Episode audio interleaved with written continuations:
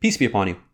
So, anyone who's been listening to the podcast for a while uh, would realize that I rarely talk about topical issues. Uh, usually, I like to stick to timeless principles that are pulled from the Quran, uh, that inshallah, someone, you know, 10 years from now can go back and listen to and still be able to benefit from. And uh, I avoid things that are in the news cycle. Sometimes I'll talk about the, the, the general theme without ever addressing the actual news topic. But this time I feel is different. Uh, I wanted to address specifically the Black Lives Matter movement and uh, look at this through the lens of the Quran. So let's start by looking at the concept of racism. Uh, God strongly prohibits racism. Actually, the first racist we have is that of Satan. When God created Adam and he asked all the angels to prostrate before Adam, Satan refused. And when God questioned Satan to why he refused to prostrate before Adam, the response he gave, he said, I am better than he. You created me from fire and you created him from clay. And there we have the first racist, an individual who thought that just because of his makeup, that he was a better individual than someone else. Not because of his character, not because of his morality, but strictly because of the contents of what he was made. And this is the foundation of racism. Anyone who's a racist today, who basically despises someone else because of the color of their skin or their ethnicity, is no better than Satan. They're following in the same footsteps as Satan. In Surah 49, verse 13, it reads, O people, we created you from the same male and female, and rendered you distinct peoples and tribes that you may recognize one another. The best among you in the sight of God is the most righteous. God is omniscient, cognizant. God is telling us the criteria by which we judge has nothing to do with the color of one's skin, has nothing to do with the tribe by which they come from, has nothing to do with their ethnicity. What matters is the character and their morality and ultimately their righteousness. That's the metric by which we should judge individuals. How righteous are they? How good of an individual are they? How kind are they? In Surah 30, verse 22, it reads, Among his proofs are the creation of the heavens and the earth, and the variations in your languages and your colors. In these there are signs for the knowledgeable. So God is informing us this is part of God's beautiful design that we have these variations in our languages, in our colors, in our cultures. And this is something to be celebrated. But rather than use this as a, uh, a sign, some people use this as a way to, to isolate people, to discriminate against people. And this goes completely against the Quran. Now, the question is what do we do when you have an ideology that contradicts what we have in the Quran? It is our duty that we uphold the Quran. It doesn't matter how good the ideology sounds, we always uphold the Quran. In Surah 5, verse 48, it reads, And we revealed to you this scripture truthfully, confirming previous scriptures and superseding them. You shall rule among them in accordance with God's revelations, and do not follow their wishes if they differ from the truth that has come to you. So God is telling us that under no circumstances can we deviate from the message and the ruling and the source of law that God provides for us in the Quran.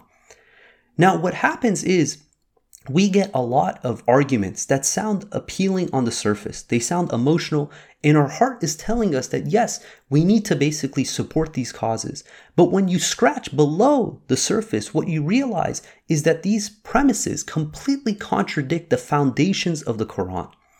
We have something known as God, Godwin's Law. And what Godwin's Law is, is that when social media first became popular, this individual realized that hey, there's no possible way two people can have a argument on social media without one party eventually resorting to comparing the other party to Hitler or Nazis or the Third Reich or something of that sort. And the question is why? Why is that? It's because we've all identified universally that these are the epitome of evil. Therefore, if I can equate someone as Hitler or Nazi uh, or some other, uh, you know, uh, of these depictions, then I've automatically taken the moral high ground.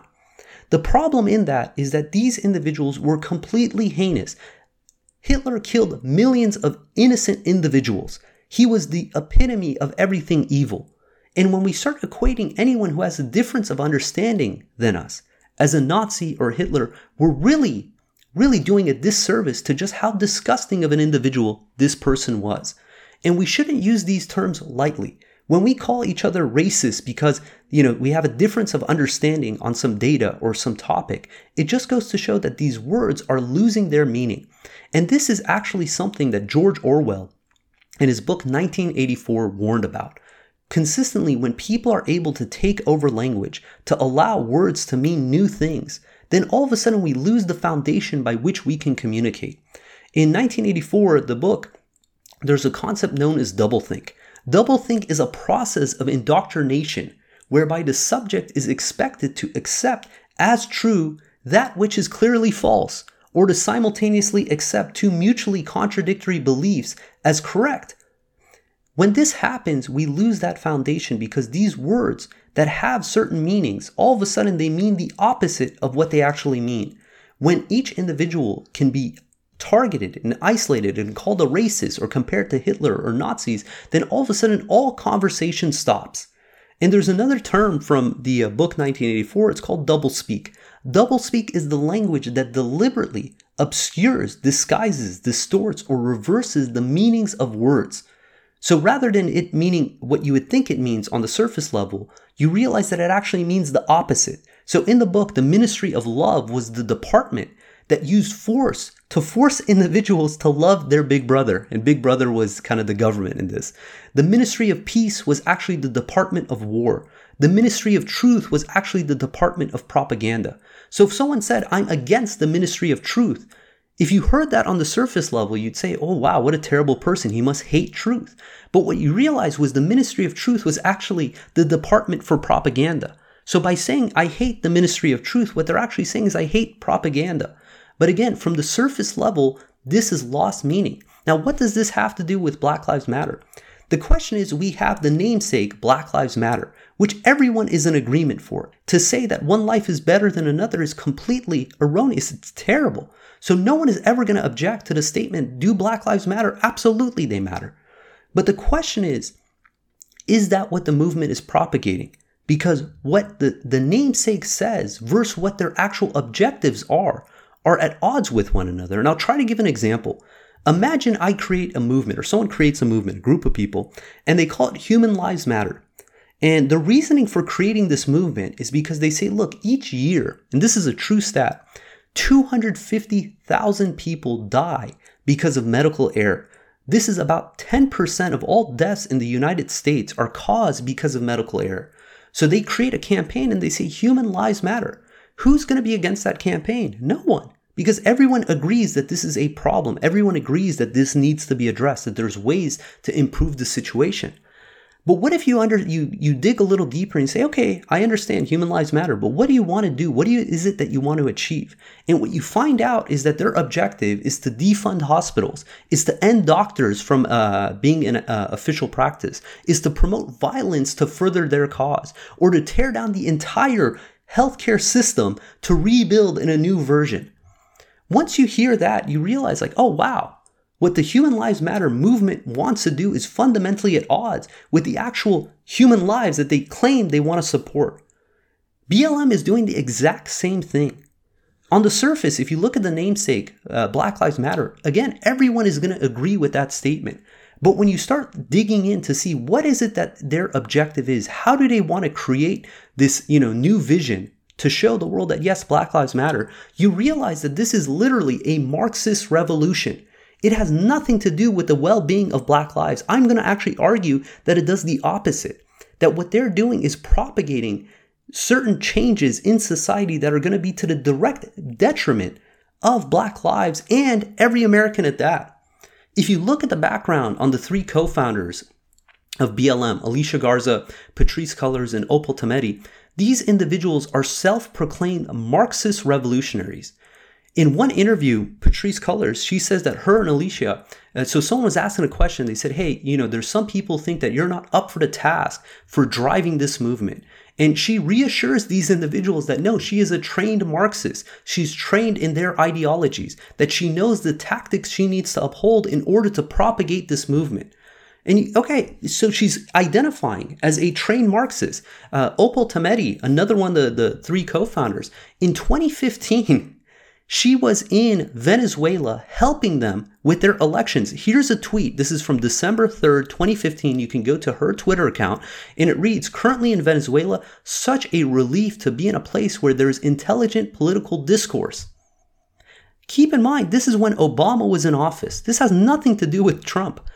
This is when Obama was in office. She's in Venezuela praising Maduro an individual who has killed countless people, who's stolen the property, the private property of millions of individuals. Venezuela used to be one of the most prosperous societies on the planet. When they started implementing their Marxist revolution, all of a sudden they are one of the most uh, poorest individuals on this planet. Their people are starving on the streets. They have no food. They have no security. They're in continuous, perpetual violence. And she's praising these, uh, this country. These are the people who are founding Black Lives Matter. They are self proclaimed atheist, homosexual, Marxist revolutionaries. And these are the ones who are propagating this movement. So when someone says, look, I'm 100% for Black Lives, I am not for the Black Lives Matter movement because what they are propagating, again, is at the detriment to Black Americans and Americans at large. So I want to get into these specifics the first thing that they propagate when you look at Black Lives Matter movement, their first cause, and there's a reason for this, is to defund the police. Now, most people, when you say, hey, look, this is a terrible idea, they say, no, no, no, you're misunderstanding. What they actually want is to reform the police. But that is not what they're protesting for. They literally want to defund the police. Defund means to prevent from continuing to receive funds. It does not mean reform, reallocate. These are things that other individuals can agree upon. But what the protesters, these founders, want is to specifically abolish the police department. Now, why is it that they want to do this? It's because they realize the first line of defense in order to be able to successfully have a overthrow of the government is to be able to eliminate the police department. If they can eliminate the police department, the chances of a military, the US military coming and creating order is going to be virtually impossible. You know, militaries are not good for this these kind of tactics. They're good for war. For things that are happening inside civilian society, militaries are horrendous. If you want any proof of this, look at how the militaries perform every time we've gone into another country, Iraq, Afghanistan. It's an utter nightmare. We are the US military is absolutely terrible at such a thing. So they know if they can eliminate the police, if they can abolish the police, then they can have their opportunity in order to overthrow the government. And um, Again, if there's any doubt that these individuals want to abolish the police, here's a op-ed from the, the New York Times from Mariame Kaba, who's the co-founder of Chicago BLM movement. So Chicago BLM is one of the, the largest BLM uh, groups in the country. And in her op ed, she says, This is the, the headline. Yes, we mean literally abolish the police. And you look at her work, she has so much books written on this concept that she believes that police departments are the reason of the downfall of society and she wants them abolished. And it's not just her.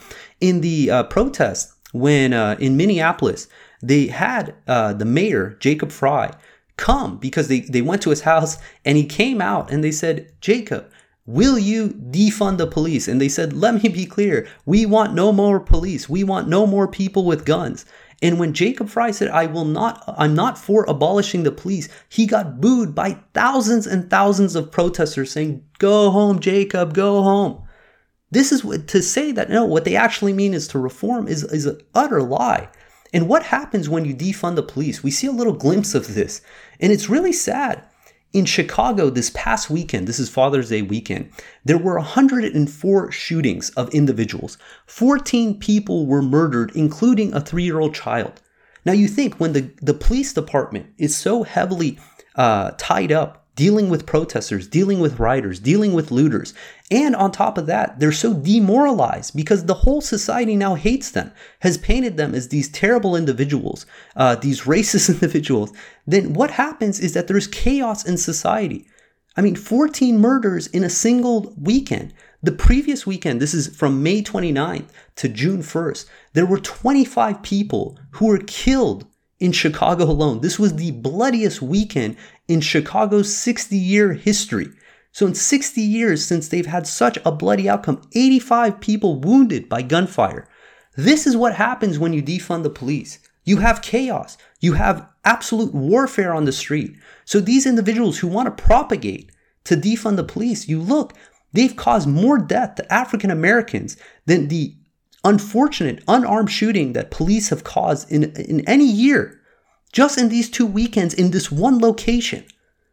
And individuals they often they point they say look camden new jersey is an example. I don't know if you guys have seen this. They say it's an example of what defund the police uh, looks like. And this is such an utter propagandist lie.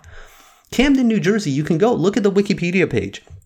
What happened was they their union the police union this is a big problem with uh, the uh, uh, police departments that they're heavily unionized. Union by its very nature it basically uh, protects their worst workers, meaning you have individuals who are terrible. Let's say they're racist. There, there are just uh, tons of complaints against them. The union protects these individuals because they lack individual accountability under the structure of a union. And it's not limited to police departments. You see this in teacher unions. You see this in uh, unions and government workers. This is an inherent problem with unions. So in 2011, uh, the Camden Police Department was in talks with the uh, county because they wanted $60 million in funding. And they were saying that's way too much because they, at that time they were one of the highest ranking uh, murder uh, uh, locations in the country. And they felt like, look, there's no way we're going to pay you this much money based on the results you're having. So when the conversations, the negotiations halted in January 2011, Camden laid off 168 of 370 police officers. The next two years, 2011 and 2012 were the bloodiest years in Camden's history. It's because the police straight up just stopped. They said at sometimes there was as little as 12 officers who were patrolling at a time. And you can guarantee these officers were not motivated to actually put themselves in the risk of harm to stopping any crime. In 2010, there were 37 murders. Okay. So after, and that was, that's terrible. But in 2011, when the uh, police department cut their force by 168 people, it skyrocketed to 52 murders. Then in 2012, there was 70 murders. The death toll was so horrific that activists created a field of crosses in front of Camden City Hall, planning a new one for each of the murder victims. This is what happens when you defund the police, just like what we're seeing in Chicago right now is that when you have lawlessness and you have a society that has more guns than there are people, individuals end up killing each other. And this is what these people want. They want to defund the police. They want to eliminate the police. It's not because they want the protection of African Americans or Americans at large. It's because they want a revolution. And it wasn't until 2013 that they re-established the police department under the Camden County Police Department. And the only change that really took place was that this new police department wasn't unionized. So therefore their costs were lower and they could actually fund more police. And these police still have guns to date and also more uh, programs to help the people in that society. So what we saw, the defunding of the police actually led to skyrocketing of uh, uh, deaths, skyrocketing into murders and lawlessness. And it wasn't until the police was reestablished uh, under the deunionized uh, manner that you actually saw crime start to decrease. This is completely in line with Marxist ideology. In Marxism, there is no police. People are supposed to all live in utopia hand in hand, and it's a complete utopian fabrication it's not going to happen. We see consistently what happens when you eliminate uh, uh, police departments within a society. You get lawlessness. You know, go across the border, go to uh, to, to Mexico, go to uh, Colombia, and you see the number of uh, killings because the police department there is no incentive for them to actually police. You know, individuals they vastly underestimate how small of a subset of a population you need to really overthrow a government. And uh, in Nazi Germany, this is for perspective, in 1933, they only had 2 million members. And that's about 3% of the population that was affiliated with the Nazi Party. At the peak of the Nazi Party in 1945, they only had 8 million members. That only equates to 10% of the population. And if you compare that, so you say, look, 10% of the population was actually avidly part of the Nazi Party. How many people were complacent? Probably a decent amount. Uh, you look at the Islamic Revolution uh, in uh, 1979 in Iran. The Islamic Party had 2.5 million members, only 6.7% of the total population. Yet they had mass support from the, ma- the, the individuals. And what we see right now is that in a poll I believe it was Pew Research, that roughly two thirds of Americans support the BLM movement. Now, how could they possibly support something that, again, at the core of its foundation is at the detriment to the lives of African Americans, that it's to the detriment of the lives of the very people who quote unquote support this. Now, there's a term in communist talk that's called a useful idiot.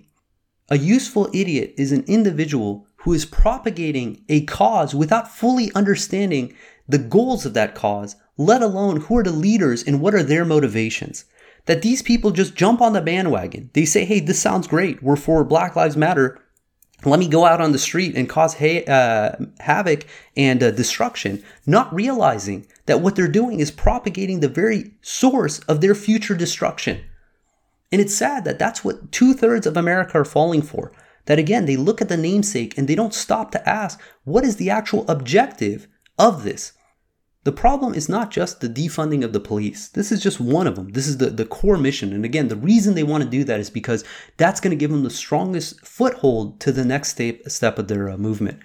And we see this is from the Black Lives Matter uh, website itself, as far as what is it that their movement is propagating. And you realize it, very little of it has to do with the well being of Black lives. So, this is one of the points is, is we disrupt the Western prescribed nuclear family requirement by supporting each other as extended families and villages that collectively care for one another, especially our children, to the degree that mothers, parents, and children are comfortable. Keep in mind, these individuals, these uh, self identified, queer, atheist, Marxist, this is their utopian vision that you destroy the nuclear family. You do not have a, a husband, a wife, children, a strong bond, that they are now raised in a collective. And this is completely at odds with the Quran. The Quran constantly uh, ascribes that a family is essential, that the husband and the wife, that God actually abhors this divorce, that we do everything in order to support one another, to maintain this unity, to maintain this uh, nuclear bond. But these individuals, they're against that. And what happens to a society that all of a sudden you destroy the nuclear family? We actually saw this after the civil rights movement with the uh, welfare state. And it's really sad, but anyone who's uh, studied the matter realizes that propagating welfare was actually to the detriment of black communities. The number of marriages uh, that took place prior to the civil rights movement was higher than post the civil rights movement. And the reason they believe this is because welfare actually incentivized individuals to not stay married because they would get more support if they had a broken family. And you think about what happens to a society after generations that is incentivized not to stay together. And it's sad, but the number of fathers who are absent in black families compared to what it was prior to uh, civil rights, prior to the welfare state, uh, is really a gross injustice. And we saw that after uh, welfare came out and then the divorce rate skyrocketed and kids out of wedlock became higher, what else took place? We see skyrocketing uh, rates of abortion among African American communities. Uh, Margaret Sanger, her objective, she's the founder of uh, Planned Parenthood, was to sterilize the races that she deemed unfit to breed. And these were predominantly African Americans. I won't even repeat some of her comments because they are so offensive. You know, the long term consequences of growing up in a single family home, we, we discussed this in the previous podcast about abortion. You know, I believe it's like 80% of people in prison uh, came from single family homes, right? Drug abuse is way higher in single family home. And this idea that all of a sudden we're, we're going to all be one uh, huge family, everyone cares for someone, it, it's tried time and time again and it always fails this is not this is something that again it, it works only in uh, marxist literature but we never see it occur in uh, in reality. And the sad thing is that it's these kind of pro- uh, these policies that they're propagating only end up hurting themselves. And we saw this. So say for instance you see that there's uh, uh, there's a video that circulates around. It shows someone that is, you know, being brutally uh, uh, attacked, who's African American by uh, a police uh, officer. And what happens is that the grocery stores go and get looted. Now, what did the grocery stores have to do with this? So the effect is the grocery stores they move out. They say, hey, look, it's not possible to generate enough uh, profit to operate in these locations. And then you fast forward years later, and then now there's no grocery stores in that neighborhood. And what's the media say? The media says that, oh, there's systematic racism against uh, black communities because there isn't any grocery stores. There's food uh, uh, deserts. But there's an economic reason behind this. You know, they create the problem and they suffer the consequences. Then they go back and they blame other people for the problem that they created. This is the, the, the, the problem with this movement is that, again, they're propagating things that are only to the detriment of their own community. Here's another one from the Black Lives Matter uh, uh, website as far as their objective. It says, We foster a queer affirming network When we gather, we do so with the intention of freeing ourselves from the tight grip of heteronormative thinking, or rather the belief that all in the world are heterosexual. Really, is the average African American in America waking up each morning and saying, you know what, I really wish we didn't have such a tight grip of heteronormative thinking in American society? Of course not. This is something that has to do with the founders of Black Lives Matter movement. They self identify as queer, atheist, Marxist revolutionaries. This is what they want to propagate, and they're using the masses under a noble cause in order to propagate their hate, in order to propagate their destruction of the nuclear family to push this atheistic agenda. And we shouldn't be complacent in this. We should, yeah, it's not going to be popular, but we have to distinguish between Black lives and the Black Lives Matter movement. You know, where does it end? There was an article that's written, it's uh, said the cult of dynamic wokeness is that there is no end. There is no point where you say, okay, we're redeemed, we're happy, everyone's living together. There is no, you know, uh, no more hard feelings. It says you must understand racism and admit that you cannot understand racism. You must admit your complicity in racism and pledge to do better, knowing that it's impossible to do better. You must be an ally, but accept that you will always do your allyship wrong. That there's nothing you can do to appease people. You know, that they're always going to find something else to complain about. And you see this, that in the past, they would complain saying, Hey, look, you know, these Confederate statues have to go. And they get rid of them. Then they say, You know what? Thomas Jefferson, George Washington, they have to go too. And eventually they're toppling over statues of abolitionists, people who were uh, protecting the, the rights of human beings. That you realize this is has nothing to do with racism in society, has nothing to do with treating people fairly and equitably. It has everything to do with destroying the American fabric, to destroy the political system that we have in place in order to foster a brand new revolution. One of the things that I find so disappointing is how Americans as a whole they've become so unappreciative of this country despite so many blessings that we have here. You think about the millions of people from all over the world. They did a poll, I believe it's about 170 million people would love to be able to migrate, to immigrate to the United States. And these are from some of the countries that are the most desolate. These are from African countries. These are from Asian countries. People that they they realize they say, okay, look, there might be some racism here, but it's way better than what is taking place in Africa. I mean, this is a fact that an African American has better opportunity than anyone in Africa. Because if you look, the outflow of Africa to the US is tremendous. You know, there's probably tens of millions of individuals every year trying to migrate to the United States from Africa. How many people from the United States are trying to migrate to Africa? You know, despite having the greatest country in the world, having the most diversity in the world, having the most opportunity for foreigners in the world, giving more money per capita to other individuals in the world, the amount of charity that Americans give is like an order of magnitude than uh, the next country. I believe it's like 10x more than what Germany gives. And this is per capita. These things, it shows just how amazing of a country we have. Yet, you have individuals who believe we live in the most racist, tyrannical country in the world. It's beyond crazy. For the last 10 years, the US every year is the most desirable country for people to move into.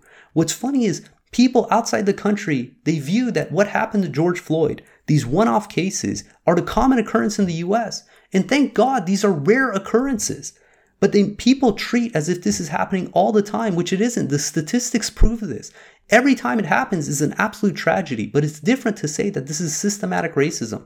You know, God warns us of a society that becomes unappreciative. In Surah 16, verse 112, it says, God cites the example of a community that used to be secure and prosperous with provisions coming to it from everywhere, but then it turned unappreciative of God's blessings. Consequently, God caused them to taste the hardship of starvation and insecurity. Such is the record for what they did. We have such a huge blessing that we have this country that is the world power that is able to establish freedom of opportunity, freedom of religion, freedom of expression. I cannot go and practice my religion comfortably in any other country, pretty much. If I go to the Middle Eastern country, they would run me out, they would banish me, they'd throw me into jail. If I go to China and try to pray in public, I would get thrown in jail. I've had people, Muslims, who were in China trying to do their salat and they got stopped by police. And if it wasn't for the tour guide, they would be in, the, in jail right now. How did this happen? How did we get to this state? And the sad thing is, it has to do with the mentality of people. People often point to historic laws in America that either intentionally or unintentionally negatively impacted black Americans as a sign of systematic racism in our country today. I would make the following two counterpoints to why I see this argument as fundamentally flawed. The first is the fact that these laws, thank God, were overturned years ago, is evidence that American society today is not systematically racist. And secondly, regarding the lasting effect of these policies as proof for systematic racism, I'd make the following argument. We can always blame our circumstances based on past injustices, but it's an, an, an ineffective strategy to better ourselves. This kind of mentality creates population that is despondent and believes there's nothing they can do to improve their situation, and it fosters a victim mentality.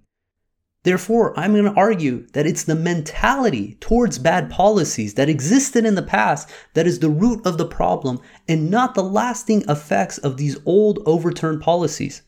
Proof of this is the millions of immigrants who have come to the US during this time with less education, less money, skill, status, and less concept of the language, the culture than Americans who grew up here. But why is it that immigrants who start off in so much worse of a situation are consistently able to become the upper echelon of society in the US?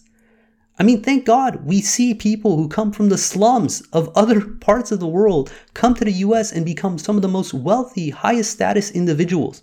You know, for all intents and purposes, if there were systematic racism, then people who are immigrants to the US, like Nigerian Americans, should be just as much negatively impacted, if not more so, than American citizens who do not have this extra baggage. But we see that Nigerian Americans are one of the most successful demographics in American society. What's the difference? They have the same color of skin. They have the same uh, uh, quote unquote systematic racism against them. It's the mentality that's different. You know, in every population, there are two kinds of people. One group of people believe that if they work hard, they can better their situation. The other group of people believes that their lives are dependent on the structural problems and they have little control over.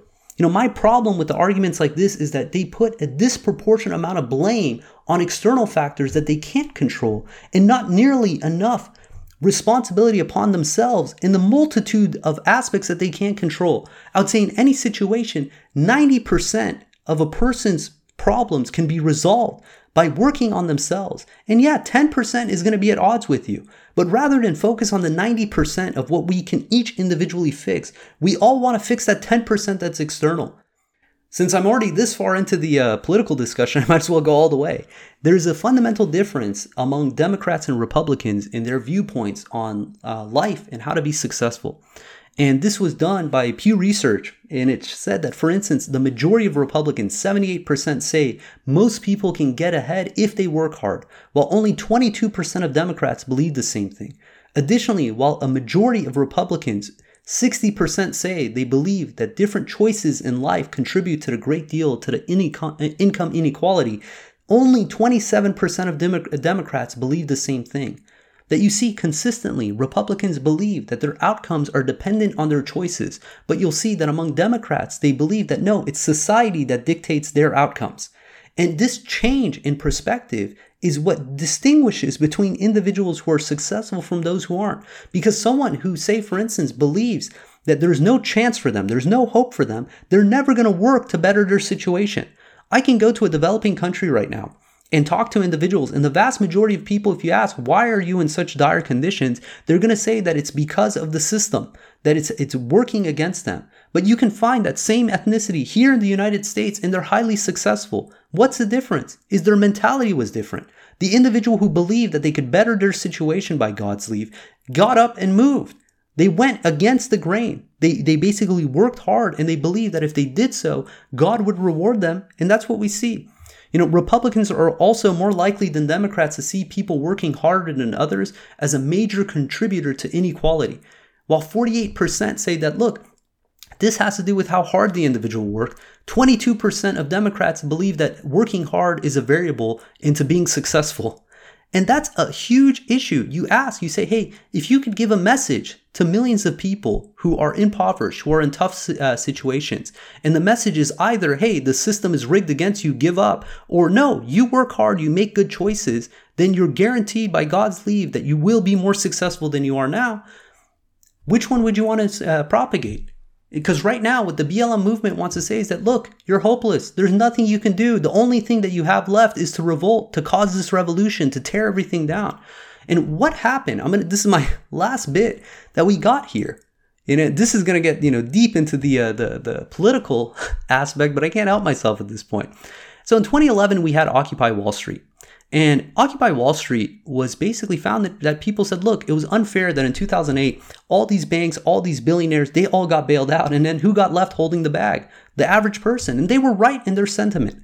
The problem they had is that they could not garner political support. They could not garner corporation support money in order to further the cause because their very cause was against the politicians and the money and the interest.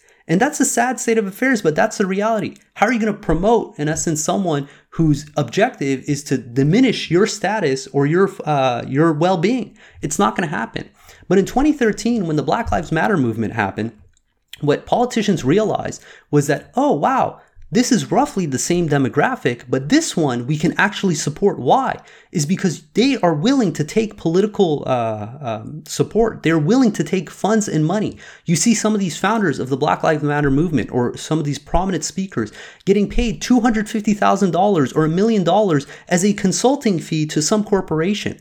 We're seeing hundreds of millions, potentially billions of dollars being funneled into the Black Lives Matter movement. Again, a, a Marxist revolution. And what happened? How did this come to be? It's because the politicians realized that if they got in bed with these individuals, it gave them certain support. And if you see, it's predominantly Democrats. It's because these areas that are the most heavily affected with inequality, with dissatisfied constituencies, are in Democratic strongholds. Now, rather than admit their policies utterly failed, that they've utterly failed their constituency, what they want to say is that no, this is systematic racism. And it allowed them to give cover to their terrible policies while being able to jump on the bandwagon to get their support. And now what's going on is that you're seeing that, look, these people have made a pact with the devil because everything that they propagate is completely against what the Quran has. They want an atheistic, queer centric uh, society that is completely against freedom of expression, freedom of speech, freedom of religion, uh, constitutional law, law and order. That they want to tear all that down and create their quote unquote Marxist utopia, which always leads in the death and lives of millions of people being uprooted, being torn apart. But what happened is that they got in bed with them. And now they're basically taking over. They realize that they have way more clout, way more power than they uh, they thought they did. They thought that hey, if we could just get on the bandwagon, we can use them as a propagation to get Trump out of office. Then we'll take control. And we're seeing that they're utterly failing. The other day in Wisconsin, a gay Democratic 60 year old senator was uh, mauled by a mob of people, and he was a Black Lives Matter supporter because he was filming them toppling some of these statues. This is no longer a peaceful protest. This is, has nothing to do with the well being of Black Americans. This is a revolution. And there's a quote from Mark Twain. It says, It's easier to fool people than to convince them that they've been fooled. And this is what we're seeing right now. People, they bought into this narrative, they bought into this bandwagon. And despite what we show them, despite what evidence they see, they're in disbelief to what's taking place. In Surah 2, verse 204 through 206, it reads, Among the people, one may impress you with his utterances concerning this life, and may even call upon God to witness his innermost thoughts, while he is the most ardent opponent. As soon as he leaves, he roams the earth corruptingly destroying properties and lives. God does not love corruption. When he is told, observe God, he becomes arrogantly indignant. Consequently, his only destiny is hell. What a miserable abode. This is what people are doing. They're putting this facade that their intentions are noble, that they're fighting for a good cause. But it only takes a little detective work to realize their true motivations. So let's not be fooled by these poets God tells us in Surah 26, verse 221 through 226 says, Shall I inform you upon whom the devils descend? They descend upon every guilty fabricator. They pretend to listen, but most of them are liars. As for the poets, they are followed only by the strayers. Do, these, do you not see that their loyalty shifts according to the situation and that they say what they do not do? These individuals are promising one thing and delivering something else. And the vast majority of people are following them blindly. In 6116 it reads, If you obey the majority of people on earth, they will divert you from the path of God. They follow only conjecture, they only guess. God willing, we're going to end there, but I'm going to link to a clip. This is from a person, his name is Yuri Bezmenov. He was a defector from Russia, communist Russia, the KGB, and he's talking about how the socialist movement uses subversion as a tactic to cause a revolution. And this was recorded in 1984, and he says it takes a generation, 30 years, for this to come to practice. Now, we're just about that time. So I think it's very relevant. But as always, if you guys got comments, questions, please hit us up at qurantalk at gmail.com. If you guys want to read a translation of the Quran, check out the Quran Study app on the iOS App Store. We do a word for word literal translation of the Quran along with a great translation uh, for the verse. Uh, we also have the website, QuranStudyApp.com. And now here's the clip from uh, Yuri Bezmenov. Well, you spoke several times before about ideological subversion. That is a phrase that uh, I'm afraid some Americans don't fully understand. When uh, the Soviets use the phrase ideological subversion, what do they mean by it? Ideological subversion is, is the process which is legitimate, overt, and open. You, you can see it with your own eyes. All, all you have to do, all American mass media has to do, is to unplug their bananas from their ears, open up their eyes, and they can see it. There is no mystery. There is nothing to do with espionage. I know that espionage intelligence gathering looks more romantic. It sells more deodorants through the advertising, probably. That's why your Hollywood producers are so crazy about James Bond type uh, of, of thrillers. But in reality, the main emphasis of the KGB is not in the area of intelligence at all. According to my uh, opinion and opinion of many defectors of my caliber, only about 15% of time, money, and manpower is spent on espionage as such. The other 85% is a slow process which we call either ideological subversion or active measures, активные мероприятия in the language of, of the KGB, or psychological warfare. What it basically means is to change the perception of reality of every American to such an extent that despite of the abundance of information, no one is able to come to sensible conclusions in the interests of defending themselves, their families, their community, and their country. It's a great brainwashing uh, process which goes very slow and it's divided in, in four basic stages. Uh, the first one being demoralization. It takes from 15 to 20 years to demoralize a nation. Why that many years? because this is the minimum number of years which requires to uh, educate one generation of students in the country of, of, of your enemy exposed to the ideology of the enemy. In other words, Marxism-Leninism ideology is being pumped into the soft heads of, of, of, at least three generations of American students without being challenged or counterbalanced by the basic values of Americanism, American patriotism. The result? The result you can see. Most of the people who graduated in the 60s, dropouts or half-baked intellectuals, are now occupying the positions of power in the government, civil service, business, mass media, educational system.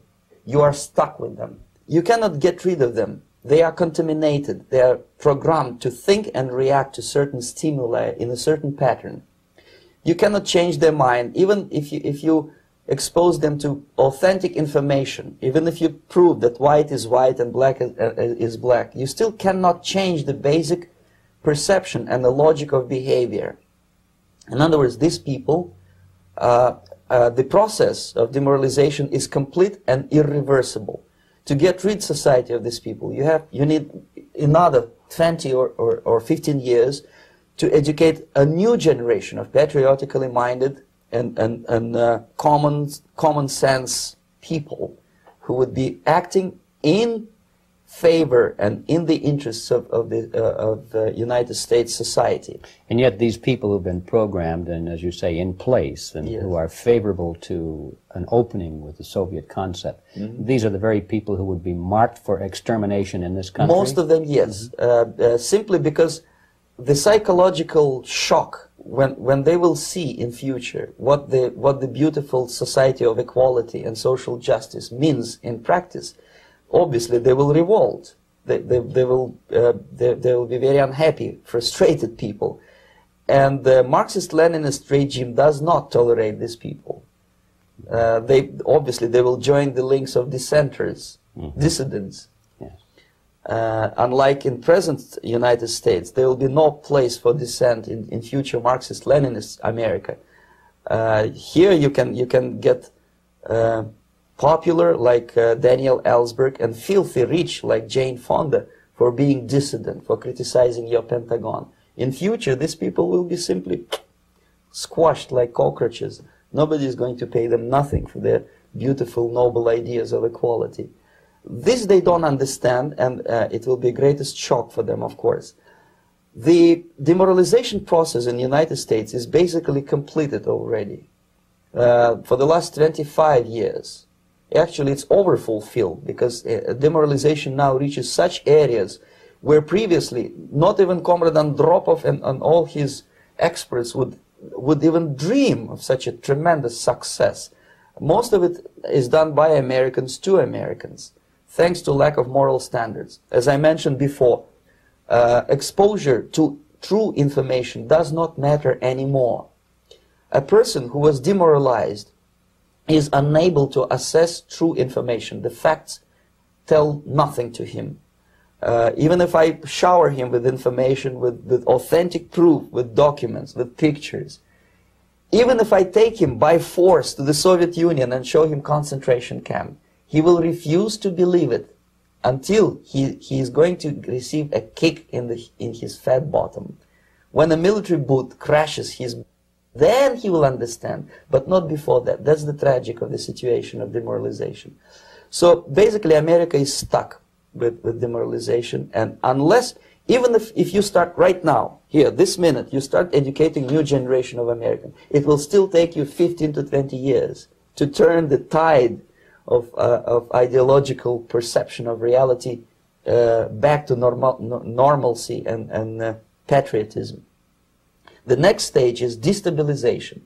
This time, subverter does not care about your ideas and the patterns of your consumption. Whether you eat junk food and get fat and flabby doesn't matter anymore. This time, and it takes only from two to five years to destabilize a nation. Uh, it's what what matters is essentials: economy, foreign relations, defense systems. Uh, and you can see it quite clearly that in some areas, uh, in such sensitive areas as, as uh, defense and economy, uh, the uh, influence of Marxist-Leninist ideas in the United States is absolutely fantastic. I, I, could never believe it 14 years ago when I landed uh, in this part of the world that the process will go that fast. Uh, the next stage, of course, is crisis. It, it, it, may take only up to six weeks to, to bring a country to the verge of crisis. You can see it in, in Central America now. And after crisis, with a violent change of, of power, structure, and economy, you have so-called the period of normalization. It may last indefinitely. Normalization is a cynical expression borrowed from Soviet propaganda. When the Soviet tanks moved into Czechoslovakia in 68, Comrade Brezhnev said, now the situation in brotherly Czechoslovakia is normalized. This is what will happen in the United States if you allow all these schmucks to bring the country to crisis, to promise people all kind of goodies and the paradise on earth, uh, to, to destabilize your uh, economy, to eliminate the principle of free market competition, and to put a big brother government in Washington, D.C., with the benevolent dictators like Walter Mondale, who will promise lots of things, never mind whether the promises are fulfillable or not. He will go to Moscow to kiss the bottoms of, of new generation of Soviet assassins. Never mind. He will create false illusions that the uh, situation is under control. Situation is not under control. Situation is disgustingly out of control. Most of the American politicians, media, and educational system trains another generation of people who think they are living at a peacetime. False. The United States is in a state of war, undeclared total war against the basic principles and the foundations of, of this system. And, and the initiator of this war is not Comrade Andropov, of course. Uh, it's, it's the system, however ridiculous it may sound, the world communist system or the world communist conspiracy, whether I scare some people or not, I don't give a hoot. Uh, if, if you are not scared by now, nothing can scare you. But you don't have to be paranoid about it. What, what actually happens now, that unlike myself, you have literally several years to live on unless the United States wake up.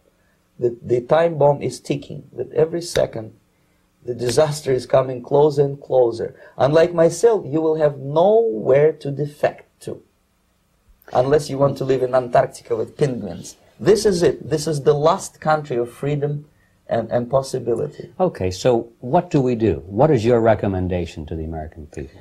Well, uh, the, uh, the, uh, the immediate thing that comes to my mind is, of course, there must be a very strong national effort to educate people in, in, in the spirit of real patriotism, number one. Number two, to, to explain them the real danger of socialist, communist, whatever, welfare state, big brother government. If people will fail to grasp the impending danger of that development, nothing ever can help United States. You may kiss goodbye to your freedom, including freedoms to, to homosexuals, to uh, prison inmate, all this freedom will vanish, evaporate in, in five seconds, including your precious lives. Um, the second thing, I, the moment at least part of United States population is convinced that the danger is real, they have to force their government. And I'm not talking about sending letters, signing petitions, and all this beautiful, noble activity. I'm talking about forcing United States government to stop aiding communism.